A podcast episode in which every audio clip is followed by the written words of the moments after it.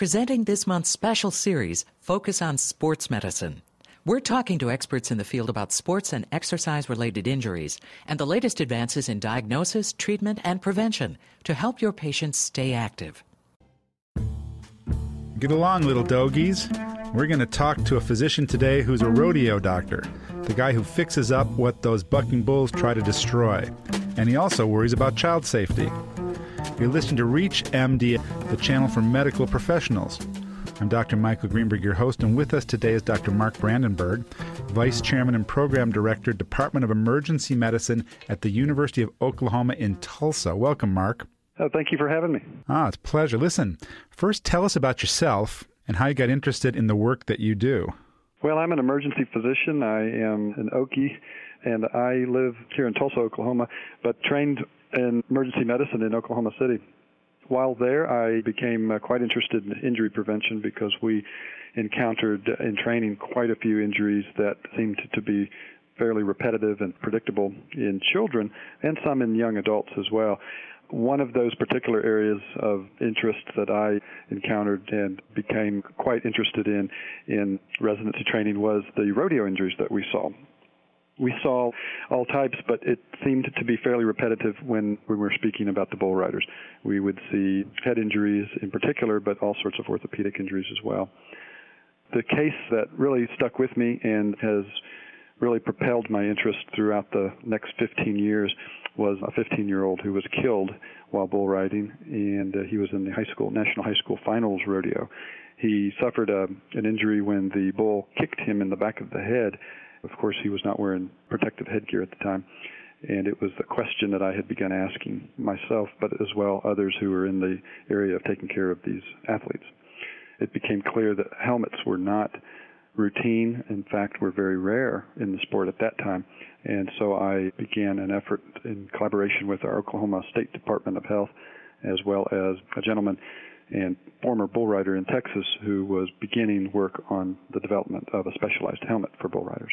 That's really interesting. You know, you use the term athletes. I'm from the Midwest, from Chicago, and we tend not to think of bull riders as athletes, but they truly are. It takes a tremendous amount of strength and skill, doesn't it? It definitely does. And these bull riders in the modern day sport do train and they work out and they travel quite a bit to the various rodeos and they're making the big money, just like some of the other sporting competitors are in today's world. And in fact, in the recent years, the uh, PBR, which is the Professional Bull Riders Association, has been prime time when the finals are on in Las Vegas in November. What kind of medical care is available at rodeos besides yourself? Well, we usually have orthopedists. We often will have chiropractors, and we like to have emergency physicians available because we certainly have some pretty um, catastrophic injuries that are not very uncommon and uh, in need of an emergency physician at the ringside. So, no dermatologists like myself in case people get sunburned on the bull. Uh, not too many dermatologists. So, you've done a lot of work on these helmets. I read some of your papers. Are the helmets mandatory? Well, no, they're not. We had a conference in Calgary, and this is another group that is doing similar work out of the University of Calgary, and we've become longtime fast good friends that collaborate and get together um, annually.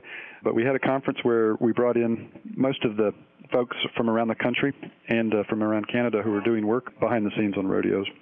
And we produced and published a an agreement statement that was modeled after the 2002 sports concussion agreement statement in Vienna. And this particular paper was similar but focused on the rodeo sport.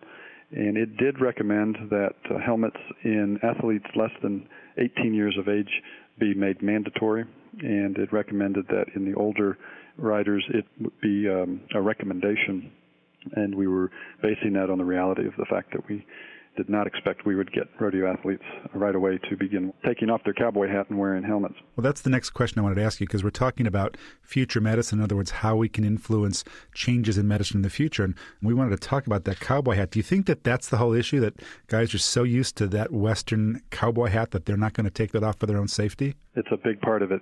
This is not like football or hockey. Getting a helmet on these athletes is much much more difficult, and it has to do with that cowboy hat. There is something very alluring and very culturally ingrained in the spirit of these competitors, and the sight of a cowboy hat flying off of a cowboy who's riding a bull is just part of American folklore and heritage. And to get these young men to take off a cowboy hat when they get on a bull is more than half the battle. I hear you. If you've just joined us, you're listening to Reach MD, the channel for medical professionals. I'm Dr. Michael Greenberg, and I'm speaking with Dr. Mark Brandenburg, who's program director of the Department of Emergency Medicine at the University of Oklahoma in Tulsa, about his vision for a safer future for bull riders. We're going to talk about his vision for safer future for children too. Well, let's get back to rodeos for one second. The question I've always wanted to know: those rodeo clowns, they're more than just clowns, aren't they? Don't they have a big part in the safety and injury mitigation? Well, they actually do. Now, there's two types. There's the clown who is out there often with a microphone and cracking jokes and doing funny things, and they usually stay well away from the bulls. And they are primarily there to entertain the crowds during intermissions. But then there's the bullfighters, and the bullfighters are a whole different competitor in some instances because they actually do have competitions, but they're also an athlete, more of an athlete, and they do play a much more integral role in the rodeo itself, particularly bull riding. And they don't necessarily like to be called clowns. They prefer the word and the term bullfighters. What gets those bulls so angry? Do they just not like people on their backs, or do they like hit them with something? Well, these bulls don't like people on their backs. They don't like the rope that's tied around them. They have been, over the years, bred to be uh, fairly aggressive. So the bulls today are in many ways different from the bulls 50 years ago because these bulls have been bred through lines and across lines from other bulls that have showed similar aggressiveness. Now, you have a lot of interest in safety besides the rodeo riders. By the way, one more question. Do bull riders, do they have insurance through an organization? Must be pretty expensive. Uh, most of them don't. As far as I know, the professional organizations are now doing a pretty good job of providing their follow up uh, surgical care and maybe even some for the rehabilitation. Certainly, bull riding is, through the epidemiological work we've done, the most dangerous organized sport that we could find in the current medical literature. Yeah, I was going to say, compared to other sports, it's got to be like the worst. It appears to be. What are some of the worst injuries you've seen? without getting too graphic here on the radio. Besides your young man who died, I mean, right. guys must really get messed up. They do. Of course, the worst injuries tend to be central nervous system injuries, and that is the focus of much of the work that we've done here in Oklahoma. We see both brain and spinal cord injuries, but we see far more brain injuries, and uh, of course, concussions being the most common of those. And that is, in fact, the focus of some of the material that we're going to be presenting at the Second International Rodeo Medicine Conference next month in Oklahoma City, having to do with concussion management in sports. You're also involved in a lot of writing about child safety. You've written a book on child safety. What got you moving into that direction?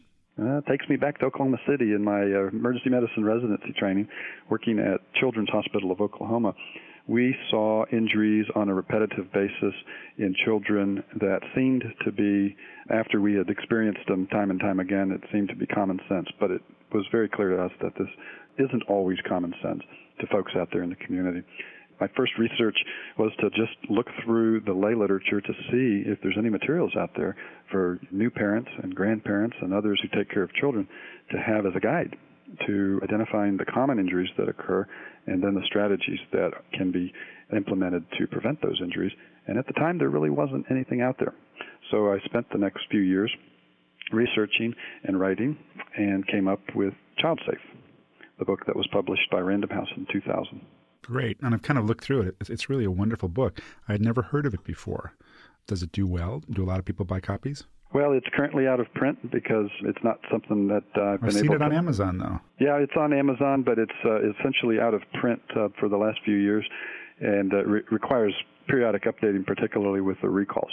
And my academic career has taken off over the past few years, and so I've been neglecting getting back to writing the second edition, but it's on my to do list. Okay, well, let's hope that you write that. Any other safety fields that you think need to be handled like this? It's interesting that as a physician, I find it fascinating and admirable that you just don't go in there and treat patients. You're trying to do something about it, trying to change the future so that there is much more safety and, and less injuries. I, I think that that's really being a proactive physician. Thank you. I'd love to put myself out of business in the uh, child trauma, in the area of pediatric trauma. Any other fields that other doctors that we should be looking at or, or writing about besides bulls and children? Absolutely. There's a biggie right now, and that one is all terrain vehicles. we have been looking into this in Oklahoma, and as well, researchers around the country have been conducting epidemiological research on the injuries. And over the past 10 years, we've seen a dramatic increase in the number of injuries and deaths to not just children, but adults when riding all terrain vehicles. Because they turn over so easily, or because people drive them drunk? Nope. We um, are finding that only a very small percentage of the injuries are associated with intoxicated drivers. We have um, approximately 50% of the injuries occurring to children, and that occurs in light of the fact that only about, I think, 16 or 18% of the riders of all-terrain vehicles are children. So we see a much higher likelihood of injury in children. We do see approximately 50% of the severe injuries occurring and involving rollover accidents. So these vehicles have a very high tendency to roll over. And they can be pretty serious injuries, correct? These are very serious injuries. These vehicles are now able to travel at speeds up to 70 miles an hour, and the weight of these vehicles is approaching, and it has exceeded in some models, 700 pounds. So, should our listeners who are pediatricians or family practitioners give warnings to their patients about these? Absolutely. We just had a paper published in the Journal of Trauma this month that looked at almost 200 all terrain vehicle injuries, and approximately 100 of them were rollover accidents. And it is our conclusion that these vehicles have a very high center of gravity that makes them especially dangerous is this a problem the manufacturer should approach or we should approach and tell our parents don't let your kids on these if they're under a certain age. Don't let them drive them for fun or in, in, dangerous areas. I mean how do we approach this for those of our practitioners who aren't reading that journal? Sure.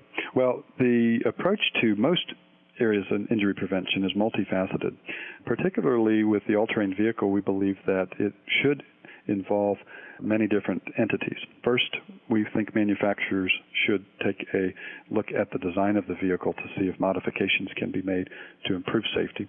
We also feel that there's a role for legislators to begin looking at these injuries as preventable and potentially, in fact, here in Oklahoma, we just passed a law that mandates helmets on children when they are on the vehicle and also prevents multiple riders on the vehicles that are made for just single riders. Thanks for being our guest today and discussing not only rodeo medicine, but talking about your focus on safety for children. I think it's safety is, is a wonderful place for future medicine where we should be looking more for prevention. I'm Dr. Michael Greenberg, and you've been listening to a ReachMD channel for medical professionals. ReachMD XM is here for you, the health professionals who care for your patients. We welcome your questions and comments. Please visit us at reachmd.com. Our new on demand and podcast features will allow you to access not only this show, but our entire program library, and we thank you for listening. You've been listening to this month's special series, Focus on Sports Medicine. For a program guide and a complete list of shows, please visit us at ReachMD.com.